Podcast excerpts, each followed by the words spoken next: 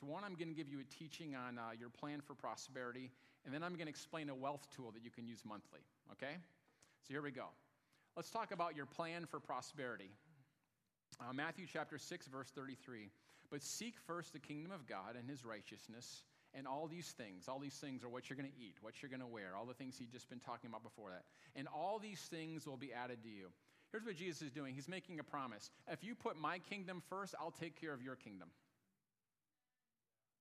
Eh, I mean, let's just make the math really simple there. Jesus is like, you put your heart and soul, your focus, your passion, your attention, you focus on my kingdom, I'll take care of your kingdom. Prosperity is a byproduct of seeking God, it should never be the goal. I'm just going to keep going here, all right? So you guys can. I, I, think the natural way of thinking is hold on, Jim, what, what if I start putting all my focus on God and other people? Who's going to take care of me? Well, here's the good news God will take care of you. the two choices I'm going to seek God and His kingdom, and He will take care of me, or I'm going to seek my kingdom, and I'm going to take care of you. And the bad news is, is you're in a recession. This is where finances is a matter of faith. It's not a matter of mathematical formulas. It's this living relationship with God where I'm trusting Him and He's shaping my heart. See, God's going to be involved in every area of your life where you have faith. Without faith, it's impossible to please God. So here's what happens is we are seeking God, money's being attracted into our life, and then we're going to begin to steward and multiply that money. And so uh, let's, let's talk about the list, okay? Here's the list for most people in America. Um, here's what happens is money comes into their life and they spend money. And then maybe they pay off a little bit of debt. Maybe they set aside a little bit for taxes. Maybe they save a little bit. Sometimes they're saving for a rainy day. Sometimes they're saving for a vacation. And then they give whatever's left over. How many of you guys recognize this is not a God first uh, priority list? I think some people's attitude is Jim, if I had more money to give, um, if I had some more extra money, then I would give.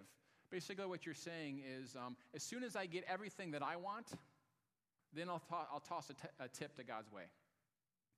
How are we doing? As long as my needs get met first, then God can have the leftovers. Okay, guys, this is not seeking first the kingdom of God. Here's uh, Matthew 6 24. This is just a couple verses leading up to that seek first passage. Matthew 6 24. No one can serve two masters. In other words, there can only be one number one. Remember the movie Highlander? There can only be one. Okay, that was way better than. If it, no one can serve two masters because there can only be one number one. Either you will hate the one and love the other. Jesus is saying, listen, either I'm going to be number one on the list or you're going to be number one on the list. There can't be two number ones on the list. And he makes it more specific. He says, you cannot serve both God and money. It's interesting. The competition here is not between God and the devil. The competition here is who's going to be first on your list is going to be God or money. And so, verse 31 uh, so do not worry, saying, What shall we eat? Let's read this a different way. Let's take the W and the uh, we and let's flip it upside down into an M and make it a me. Let's read it like that.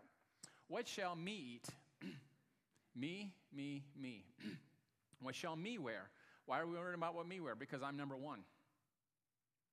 Uh, uh, for the pagans run after all these things and your heavenly Father knows that you need them all. Jesus is saying, listen, people who don't know God, this is the priority list they've got. It's about what they can do first, and then maybe if there's some leftovers, they'll do something else with it. But I've got a challenge for us here. Um, uh, verse 33, when it says, But seek first the kingdom of God. Why is the but in there? He's saying, uh, uh he's like, this is how the pagans live. This is how people live who don't believe God. But my kids are going to live a completely different way. You don't have to put yourself first on the list and worry and stress and worry about all these things. He's saying, if you'll put my kingdom first, I'll take care of your kingdom. But seek first my kingdom and my righteousness. This is Jesus. He's making a promise to you. If you'll seek first my kingdom and my righteousness, then all these other things, what are all the other things? All the other things in the chart, they're going to get taken care of. In other words, he's saying this How about we flip the list? You guys ready for this? Oh, yeah. I wanted to have a flip chart to make it more dramatic, but it's just, you know, there's something about the drama of it. You can just flip a chart. It's like cell phones. Like you can't slam the phone down on anybody anymore. You got to. That would be an awesome app if you could make the hang up button like the slam the button. Okay. Flip the list, and Jesus is saying, Listen, I want you to seek me first. I want you to have a different set of priorities. Listen, guys, this isn't about becoming rich. I've got some really good news for you. Most of you are already rich. If you are living and eating indoors, and you know what you're going to have for lunch after church today, if you've got means for that, you are wealthier than most of the people in the world. So, this isn't about being rich. This is about reprioritizing our heart and our finances so that we throw open the door so that God can be involved in it. It's about going on an adventure with God and not just doing things in our own strength. So, uh, seek first my kingdom, and all these things will be added to you. And so, uh, so, if we flip the list, we're going to give first. We're going to save or invest. Here's the good news is if you give right and you save right in America, what happens to your taxes? It's not a trick question, they actually go down. God bless America. Then you can repay some debt and, uh, and, and then spend what's rest. Let me make it even simpler for you guys, okay? Maybe you guys have heard me teach this before, but when it rhymes, it's just better, okay? What if you made this your priority list? Give. Oh, no, don't do this to me, blue marker. We need the purple royalty marker. Give.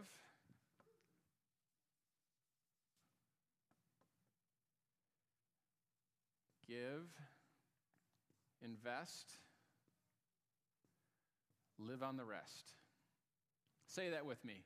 Give, invest, live on the rest. Again, give, invest, live on the rest. All right, there we go.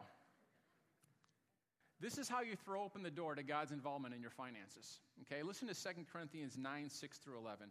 It's interesting. He's going to break it down into bread and seed here. He's, Paul says this The point is this whoever sows sparingly will also reap sparingly, and whoever sows bountifully will also reap bountifully. Each one must give as he has decided in his heart, not reluctantly or under compulsion, for the Lord loves a cheerful giver. In order, don't give because you're afraid God's going to curse you if you don't tithe. Don't give because the preacher's turning the screws on you. Okay, those aren't reasons to give. The reason to give is because there's a joy in your heart. I'm excited to partner with God in my finances, see what He's going to do. There's a compassion to meet needs. Verse 8, and God is able to make all grace abound to you, so that having all sufficiency in all things, at all times, you may abound in every good work. That's the goal of finances. Whatever need comes across our path, that we'll have a, a stream of income to meet that need. Verse 9, he begins to quote an Old Testament verse here. As it is written, He has distributed freely, He has given to the poor. His righteousness endures forever. It's interesting, in the Old Testament, righteousness was associated with generosity. Verse 10 He who supplies seed to the sower and bread for food will supply and multiply your seed for sowing and increase the harvest of your righteousness.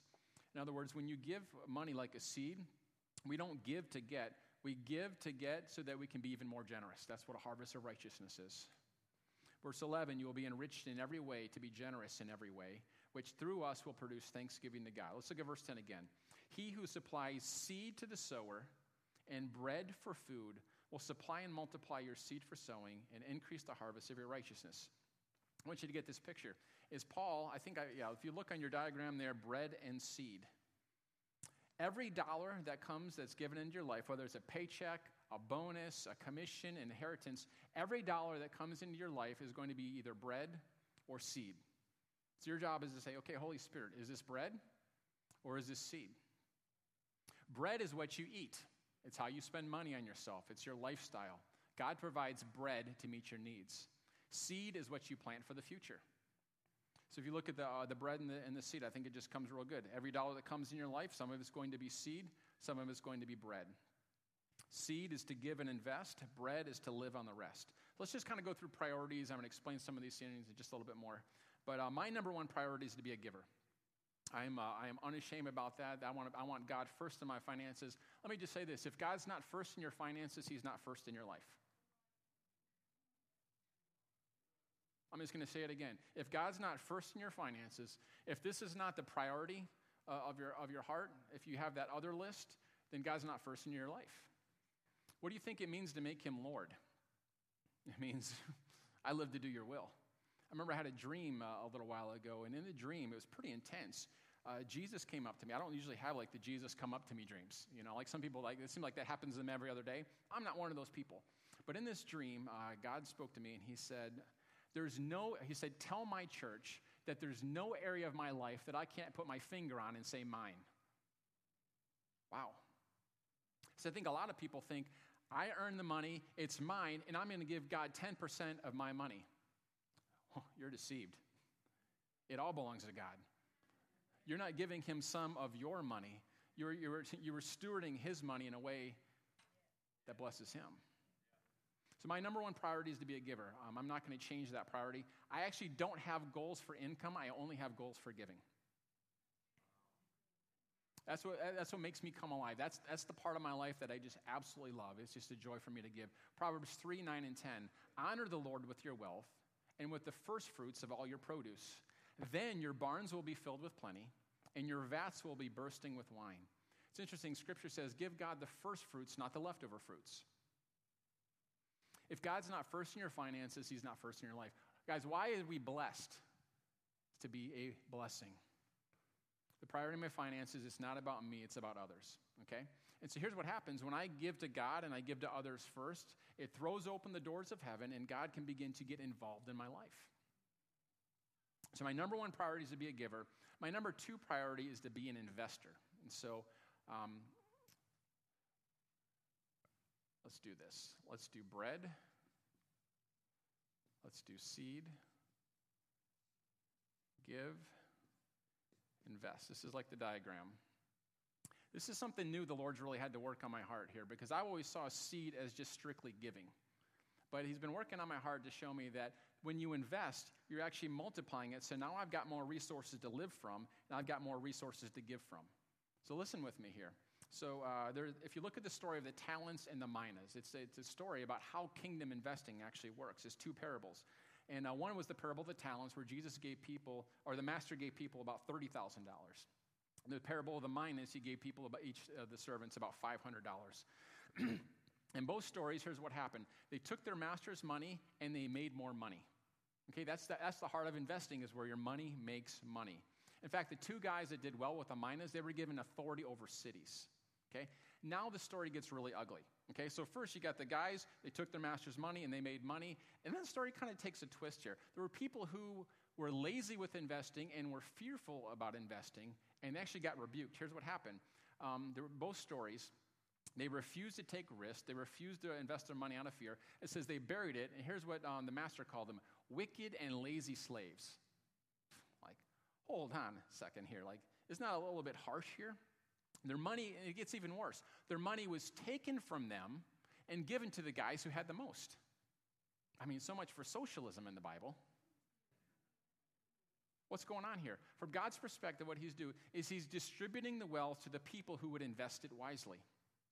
For the ones who partnered with fear and were lazy, he took the money away from them.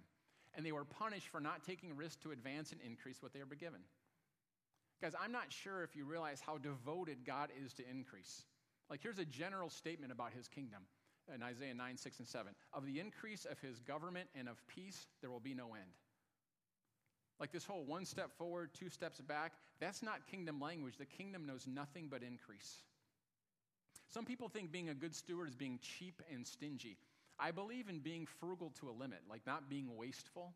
Okay, I think you get too frugal, it becomes a scarcity thing. People, they spend more time figuring out how to save a dime rather than make a dime. It's like, you know, it's just, it gets insane after a while. But um, being a good steward is not being cheap and stingy because everything that gets steward in the kingdom increases and multiplies. I know this isn't typical Sunday morning stuff, but we need this. I feel like here's what's happened. Now, I'm going to flip this one more time here like Vanna White. This is awesome. I feel like, um, see, the only training I had in finances growing up in the church was tithes and offerings. Okay? You cannot tithe and offering your way to wealth. You cannot build wealth in the kingdom without tithes and offerings. So I feel like we've been given one half of the, of the wealth building equation. And so we've got, oh, this marker is trying to curse me.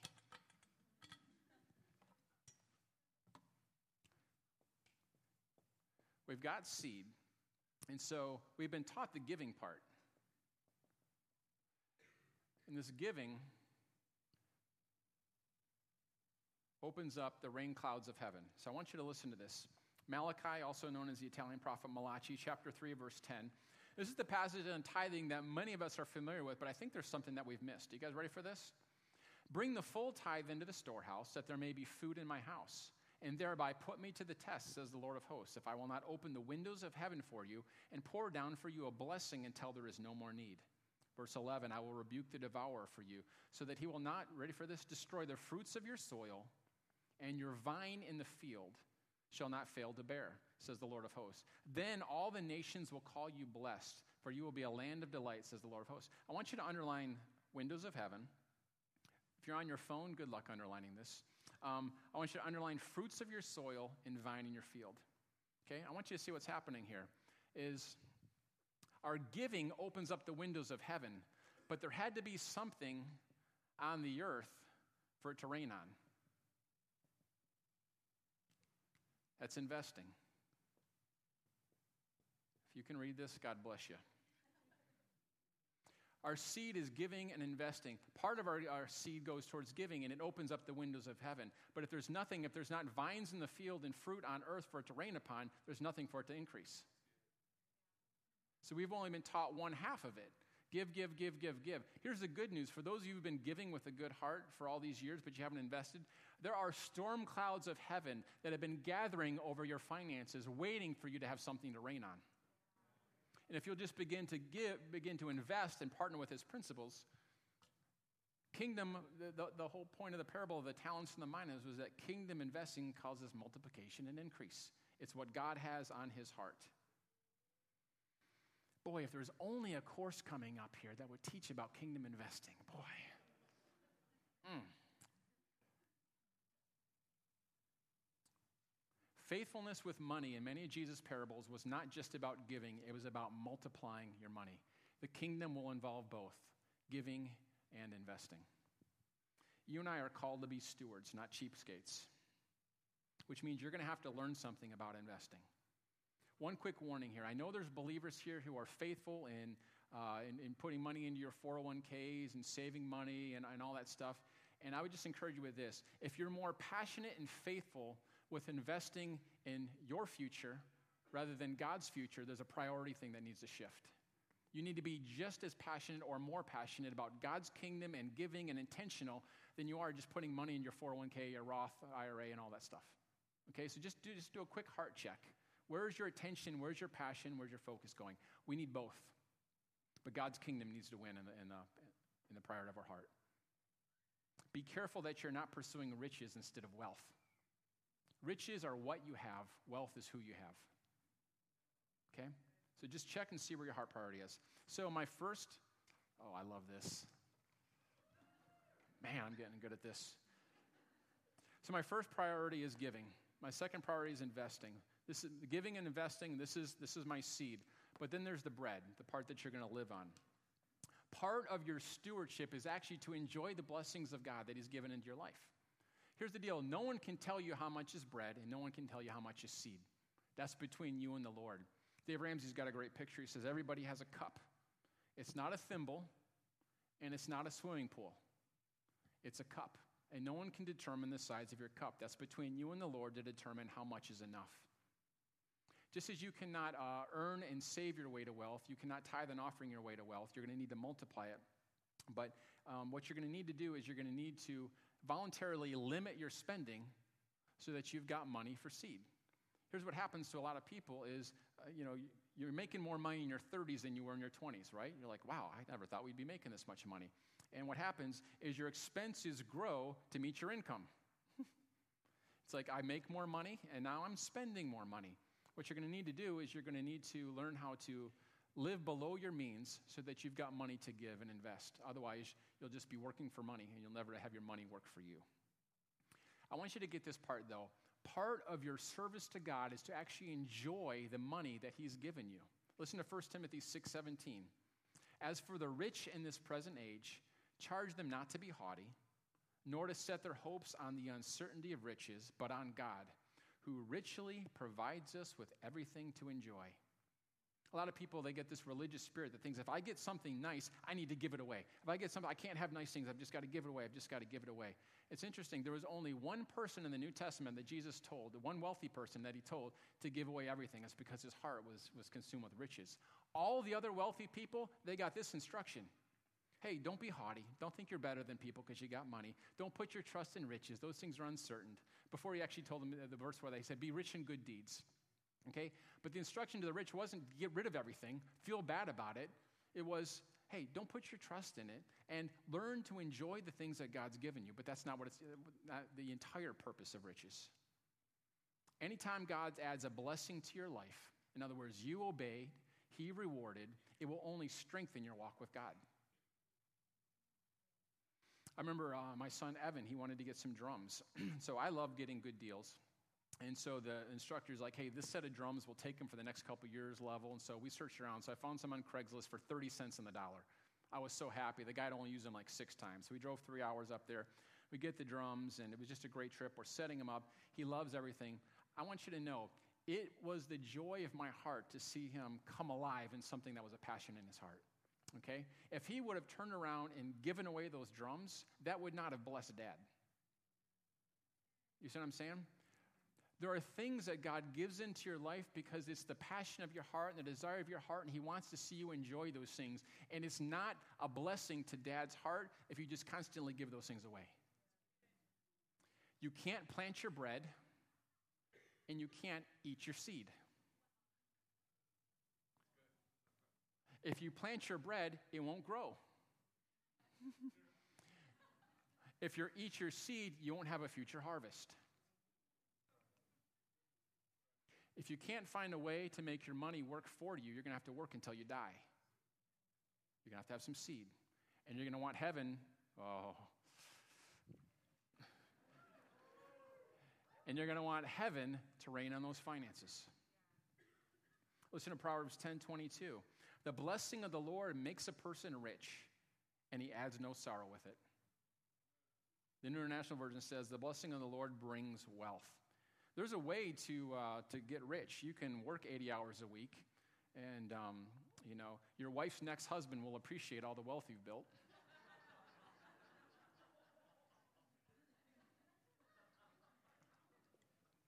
Some of you, that's just sinking in. There's a way to build wealth, but it adds sorrow to it. But when you build wealth with God, there's no sorrow to it. Again, we are not to pursue money. We are not to pursue riches. But here's what Proverbs says is as you're pursuing the Lord, wealth will be attracted into your life. And as it comes into your life, we're going to need how to learn how to steward and multiply it so that we can have provision for ourselves, but we can also be a bigger blessing to other people. But here's a different here's the thing. As I'm seeking the Lord and blessings being drawn into my life, if I shift my focus onto those blessings, I've just leveled off. I can't be trusted with more because my heart's being given over to these things rather than his things. Are you guys getting the picture? So somehow we have to learn to enjoy what God provides, and we actually need to see the provision as an expression of himself. This is interesting. In the Old Testament, they had three different tithes. And so, those of you who hate the 10% tithe, just be glad you're not in the old covenant. It could have got a lot more expensive with the sin offerings, depending on your lifestyle, okay? So the first tithe went to the Levites, the spiritual leaders of Israel. The second tithe was every three years and went towards the poor. But this third one was interesting. It's from Deuteronomy 14, 22 through 27. It was called the tithe of the feasts. Here's what it was is they were to take it and party with the Lord over his goodness. They were to celebrate the goodness of God with God. Some of you are like, hold on, I, I think I'd like to hear more about this tithing thing. I think, I'm, I think I'd like to start tithing. Listen to uh, Deuteronomy 14 26. And spend the money for whatever you desire oxen or sheep or wine or strong drink, whatever your appetite craves, and you shall eat there before the Lord your God and rejoice, you and your house, household. Here's the point part of your stewardship is to learn to enjoy the blessing of the Lord with the Lord. Your, oh man. Part of your bread, part of this, part of this live on the rest, you need to actually do it so that I'm enjoying God and His goodness. Now, you can literally budget your life around percentages. I want you guys to get this point here. I'm going to give you a phrase and we'll just break it down and we're, uh, we're circling in for a landing here. Get this phrase learn to live on 70% of your income. Some, uh, learn to live on 70% of your income. Some of you are like, I can't even live on 100% of my income. Well, that's why I said the word learn. And uh, there's a seminar, we're going to be doing some future sessions on how do you earn more, how do you spend less, and how do you invest the difference to multiply. So it will help you get with those percentages, but you need to have a goal to work towards, okay? And so this is uh, 70, you're going to live on 70% of the money after taxes. So this isn't your gross. You can't live on the gross. You live on the net. You live on the after tax income. So I'm showing you a target of where to start. So here's a picture.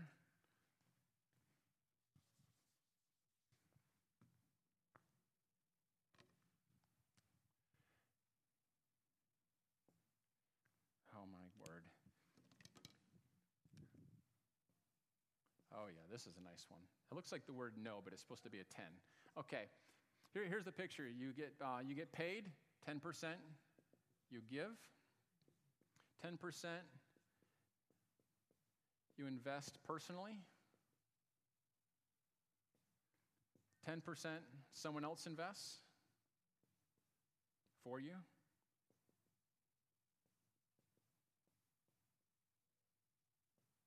And you live on 70. Give, invest, live on the rest. The reason I say uh, have someone else invest for you is you need to get some specific knowledge. You don't just like, hey, I'm going to go buy some, you know, multi-unit apartment complexes. Well, do you know anything about multi-unit complexes? No. Well, there's, a, there's an English proverb that says a fool and his money will soon be separated. Okay, you need to learn something about investing. And so if you don't know how to invest, then maybe have someone else invested for you. That's what you got 401ks, Roth IRAs, mutual funds um, low, low cost index funds, those type of things, is someone else can invest it for you. But uh, put it in a savings account to, while you're learning how to invest it personally. You're going to need to become an investor, not just pass it off on someone else. You can delegate authority, but you can't delegate responsibility. You can have someone else invest it, but you better know what they're doing. You need to know the questions to ask, and you know the conditions of the market. So that's one way to do it. Um, let's say, what if you are super in debt? Okay, and so what you might do then is give 10%, put another 10% towards debt, and uh, have 10% for that somebody else invest for you. This 10% somebody invests for you, if your workplace has a matching 401k program, man, you need to get that. That is an instant return with no risk right there. And so I'd encourage you, if you don't like the way the 401k works, is too limiting. You know, there's a way you can roll it over into an IRA where you got a whole lot more options at, at, at a different point down the life. But um, if you've got a workplace that is, that is giving you free money, I encourage you, max that baby out. Okay, and then you can begin to look at pre-tax stuff, Roth IRAs, all that stuff. So, so here, one, one scenario is give 10%, you personally invest 10%, someone else invests for you. Another scenario, if you've got some debt, give 10% towards debt, 10% someone invests towards you, for you. If you're super in debt, your school loans are crazy, you got some high interest rate loans, then you might want to look at you give 10%, you put 20% extra towards debt, and you live on 70%. Some of you be like, well, hold on, where do offerings come from? Your offerings comes out of the 70%. Okay, this is, this is part of the secret sauce where you don't want to give away too much of your seed uh, towards giving. Otherwise, you're never going to be able to build wealth. Some of you might be thinking, well, Jim, isn't 10% like, are you like teaching a tithe? Isn't that old covenant? Let me just, uh, a couple things on that. Um, I believe that tithing is the ways of God, not the laws of Moses. Okay, that, that's just the way I see it. But if, if, you don't believe that, let me just tell you the, the statistics. So, um, the statistic is that um, uh, Christian Americans give 2.3% of their income. Non Christian Americans give 2.2% of their income. There's a one tenth of a percent difference with the Holy Ghost, a new covenant, and God promising to be your provider. Okay? Um, listen, if you can't trust God with 10 cents the dollar, what am I doing trying to train you to transform the planet?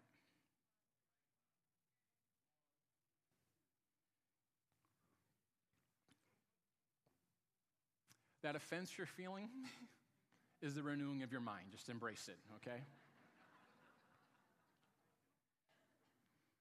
So you might be thinking, well, Jim, how are you considering um, paying off debt investing?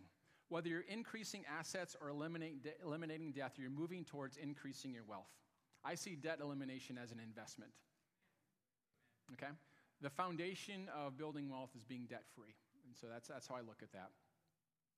So here's how Mary and I like to do it we like to match our seed. So here's what I mean by that. So, um, we match our investing and our giving. And so here's right now what it looks like for Mary and I. We are giving, right now, we're giving about 20%.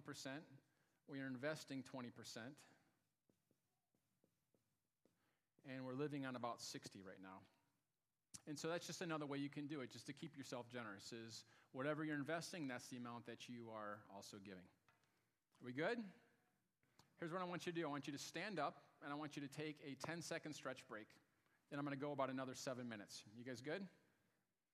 All right, here's what we're going to do we're going to lean to the left, lean to the right, stand up, sit down, fight, fight, fight. All right.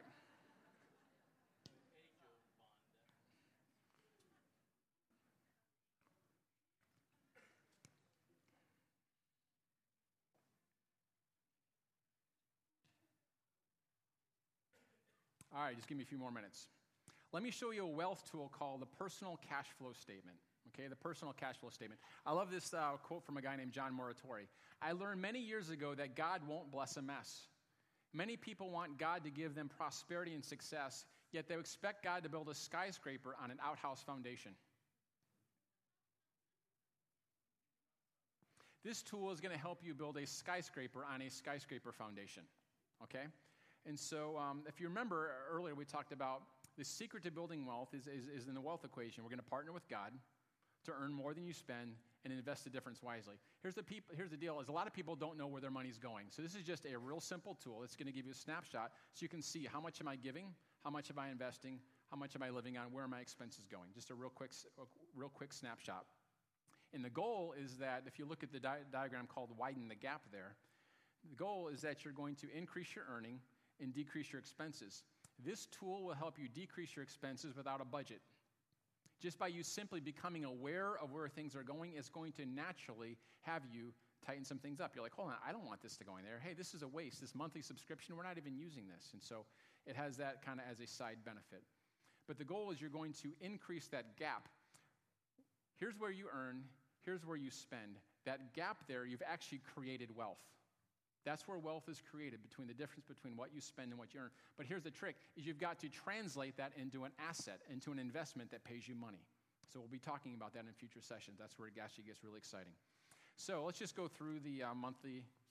Some of you do not get intimidated and start thinking, I'm not good at math. This is literally sixth grade math addition, subtraction, and some division. Okay, there, there's no triple quadratic equations, non Euclidean geometry. Okay, this is just addition and subtraction, so do not be uh, intimidated by this. If you notice um, on, the, uh, on the cash flow statement, you got income on the left side and you got expenses on the right, and at the bottom, you show what happened to the money. Okay, so let's just keep it real simple. So, uh, a monthly cash flow statement, some people call it an income statement, is just a snapshot of what actually happened to your money. A budget are your hopes of what happens to the money. I don't use a budget. I use this income statement. I want to find out what actually happened to my money, and then I want to begin to make adjustments back on that. Management guru Peter Drucker, he said this What gets measured gets managed. And here's what I know is when you measure it regularly, it will improve. Okay, so this, this tool is amazing to shift your awareness. Proverbs 27 23. Be sure you know the condition of your flocks. Give careful attention to your herds. Listen, if you don't know where your money's going each month, God cannot trust you with millions. Okay, I'm gonna, I'm gonna try it over here. Gang, if you don't know where your money is going each month, if you can't balance your checkbook, God cannot trust you with millions. You're trying to build a skyscraper on an outhouse foundation. The Bible instructs us to be good stewards. Part of that means knowing the condition of our flocks. Okay? So let's just start at the top with the cash flow statement with income on the left side. Income is going to include paychecks from your job, dividends, rental income from real estate, capital gains from selling stocks, interest. Any dollar that comes into your pocket is going to get recorded that month on the income statement. So you might be thinking, I only have a job, I only have earned income. That's okay. I want you to have a vision for different kinds of income streams. Keep those things in front of you so that you'll know, hey, I'm going to be putting that wealth that I created between what I spent and what I earned into an investment that puts money back in my pocket. Remember, the goal of financial freedom is that you have that your investments the money coming in, the cash flow from your investments is greater than your living expenses. And then we want to go to another level where actually our giving is greater. We're giving away the majority of our income, so our giving is greater than our uh, living expenses. But we'll talk about that more in, in future sessions.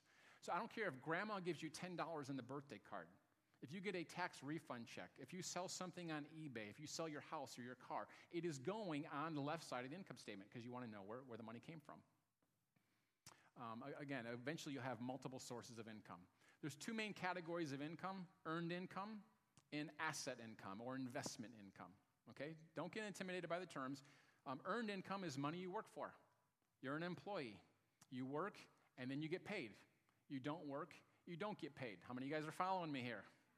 If you want to earn more in this kind, you have to work more, or you have to become more valuable so you get paid more.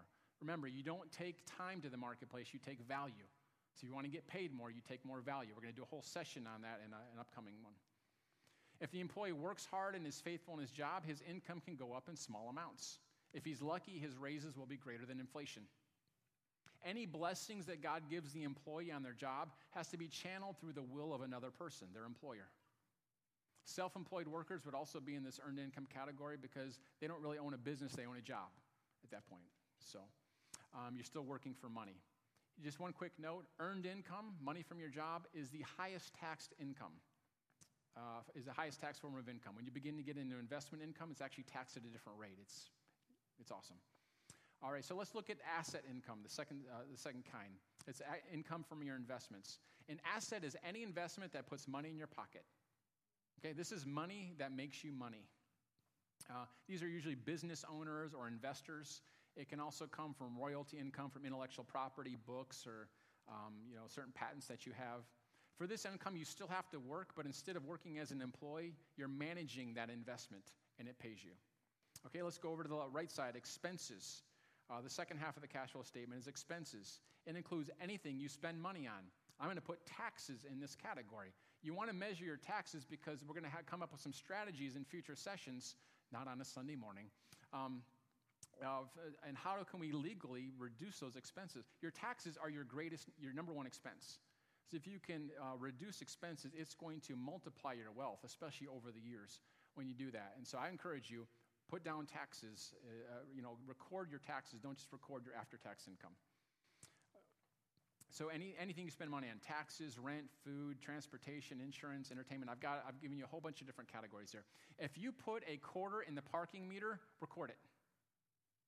And so just do your best. Don't go crazy over this thing, but just do your best to record with your cash and your receipts. And I mean, most people, they pay stuff with a credit card or a debit card, so it's easy to get a, a tracking of these things. So don't wear yourself out. It's to be effective, it's not to get an A on the test. Okay, so just do your best to find these out. A couple of quick tips. Um, taxes are an expense, again, so uh, uh, don't just post your income after taxes. We want, we want to see your income after taxes, but we want to see that we want to see your gross income coming in and then your taxes as an expense there. Um, if you use credit cards to pay bills, just be careful you don't double dip. You might expense yourself twice on this thing, so just watch that. Um, if you automatically have money deducted for savings or investing, do not count that as an expense. Okay? An expense is I spend it and it leaves my life forever. Okay, so when you're saving or investing, you're just simply switching it from one account to another. I know I'm talking a little fast, but that's why we record these things, okay? So saving and investing are not expenses. And so we got uh, your income, we got your expenses, and when you subtract your expenses from your income, you've got your net cash flow. That's the total at the bottom. When you subtract what you um, spent from what you made, you've got your net cash flow. That's the wealth that's created. What you spent and what you earned, that gap that is your cash flow. That is your wealth that you're going to want to go and you want to put it somewhere. Where you're going to want to put it is you're going to want to give it and you're going to want to invest it. And so uh, now you've got seeds to invest in the heavens and on the earth. And so I originally had talked about uh, living on uh, 70%. You may have to learn how to live on 90% and then live on 80% and then live on 70%. And so those are just goals to shoot for. But this will just be a quick chart for you to see exactly how much are you uh, giving, how much are you investing, how much are you living on the rest. So, uh, just to conclude this part, doing a monthly cash flow statement is treating your finances like a business. This is a wealth habit. Um, for me, I don't need a budget. Uh, this takes care of it for me. You create the habit of compiling your expenses, you track your income every month. It's going to raise your awareness. And when you, when you see, boy, this money could have been going over here, it's going to have this natural effect of you reducing your expenses. So here's your homework. You guys ready for your homework? No surprise. Do a personal cash flow statement. I've given you a template. You can make your own. You can, you know, pay somebody 10 bucks on Fiverr, F-I-V-E-R-R, to uh, turn this into an Excel spreadsheet that adds it all up automatically for you with your categories. And so all those things. But I encourage you, begin to do this. And the first homework assignment's bad. Do it for the past three months. Okay, so go back, get your uh, get all your credit card statements, your debit card statements for the past three months, and look and see where did my money go? Because you want to start giving God something to bless, because He won't bless a mess. Okay, so I encourage you with that. Uh, Mary and I, we do it the first Monday of every month. Mondays are just kind of a good day for us to kind of get together. You need to set it on the calendar. If you're, uh, if you're single, just set it on the calendar, make an appointment with yourself that the first Monday of the month you're going to review what happened last month, and then just pray over this thing. All right. Now that everybody is almost in a coma, let's stand for closing prayer. I will not apologize for teaching a cash flow statement on a Sunday morning, just so you know.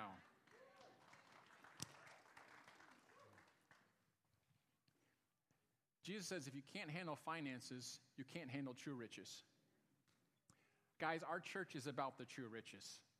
The people who handled finances well in the parable of the minas, they were given authority to shape the culture over cities. Okay, that's what we're after. But if you can't steward finances, you can't steward cities. If you can't steward finances, you will not walk in your destiny because your destiny is something greater than the least. He said, if you can't handle that which is least, finances, you can't handle that which is greater. What's greater? Anything other than finances. I want you guys to get this. We're going after this hard. And so I encourage you, if at all possible, come to the Wealth Seminar on, on Saturday. I'm doing this seminar for you. Okay? And so you do not want to miss it. It will not be podcast, it will not be live streamed. Okay? So if you do not come to it live, you're going to have to buy it later. Okay? And so there you go. God bless you. Lord, we love you. We love you, Jesus. Just put your hand in your heart. God, we want to get this money thing right because we want to honor you. God, we're not trying to live the lifestyles of the rich and famous. We're not trying to be greedy. Uh, for some of you, you need to learn how to enjoy what God's given you and not feel bad when you get something nice. Maybe that's some of your homework assignment. Lord, how do I take the things that, uh, that you've given me and, uh, and learn to enjoy them? You know, it's okay for you to buy a shirt that makes you feel good. If you only got $20 to buy a shirt, buy the nicest $20 shirt you can. Don't buy junk, buy value. So, Lord, uh, for some in the room, help them to learn, help us to learn to enjoy the blessings from you and to enjoy them with you. Lord, I pray for the priority of our heart, Lord, that we will give, invest, live on the rest. Lord, those with priorities out of whack, just, Lord, just love us into them. God, be gentle when you're resetting the broken bone. oh, we love you. And Lord, I just declare that this will be a church that gets the money thing right, that we will take care of that which is least, so that we can have influence in the city. We can see human trafficking ended in our city. We can see the, uh, that every family, every, there will be no more orphans, Lord, that there will be a family for every child to adopt. That, Lord, we will eliminate poverty. Lord, I just bless the entrepreneurial spirit that's being birthed in this church. In the name of Jesus. One quick thing on the entrepreneurial spirit. When Bobby Conner was here, he uh, said that God was birthing an entrepreneurial spirit. And so I know uh, I did an informal survey one Sunday uh, about six months ago and just said, hey, how many of you feel like you want to start a job, a side hustle? You've got kind of a hobby you want to turn into income. About half the people raise their hands. So I don't have a date nailed down. It's going to be the first or second week of August. I'm bringing in a guy uh, who's really good. So he is a rocket scientist from NASA. He's also a forensic accountant and is also an attorney. So he's been busy. He's had his hand in over 300 businesses. His last mastermind group, he took seven guys, and uh, after three years, those seven guys uh, went from no business to producing over $100 million in revenue. And so he's coming here. His wife is insane. She um, has this way of training executives to be 90% sure when they make a decision they've heard from God. So she's real prophetic, he's real strategic. And so they're going to come and they're going to do a Saturday for us on how to launch a business. Is that amazing? One of his specialties is showing nonprofits how to monetize the property that they have to produce income to pay for kingdom projects. And so I'm bringing them out there, and we're going to monetize the heck out of Pickerington. And um, why? Because I don't want to have to take up offerings to pay for the ongoing expenses of Normandy. And there's a whole bunch of things I want to do in the city that I don't want to take up offerings for. I want to have income streams that pay for them. And so um, just be, be, praying for those things. In September, we're going to be doing another entrepreneurial workshop. I'm bringing in uh, Billy Epperhart. He's the guy I told you about that uh, he was a pastor and he replaced $180,000 of income with passive income in two and a half years. So he's just an absolute genius at paper asset investing, uh, real estate, and business. And so he's going to come and do an entrepreneurial weekend. And so, but you need to have a plan for which path you're going to go towards. So come this Saturday. I'm begging you, you do need to register because the workbooks, it's going to be like 100, 100 pages, just the workbook. It's going to be insane. God bless you. Ministry teams are coming forward. Go register. Ministry teams are coming forward. As you're registering, the ministry teams are coming.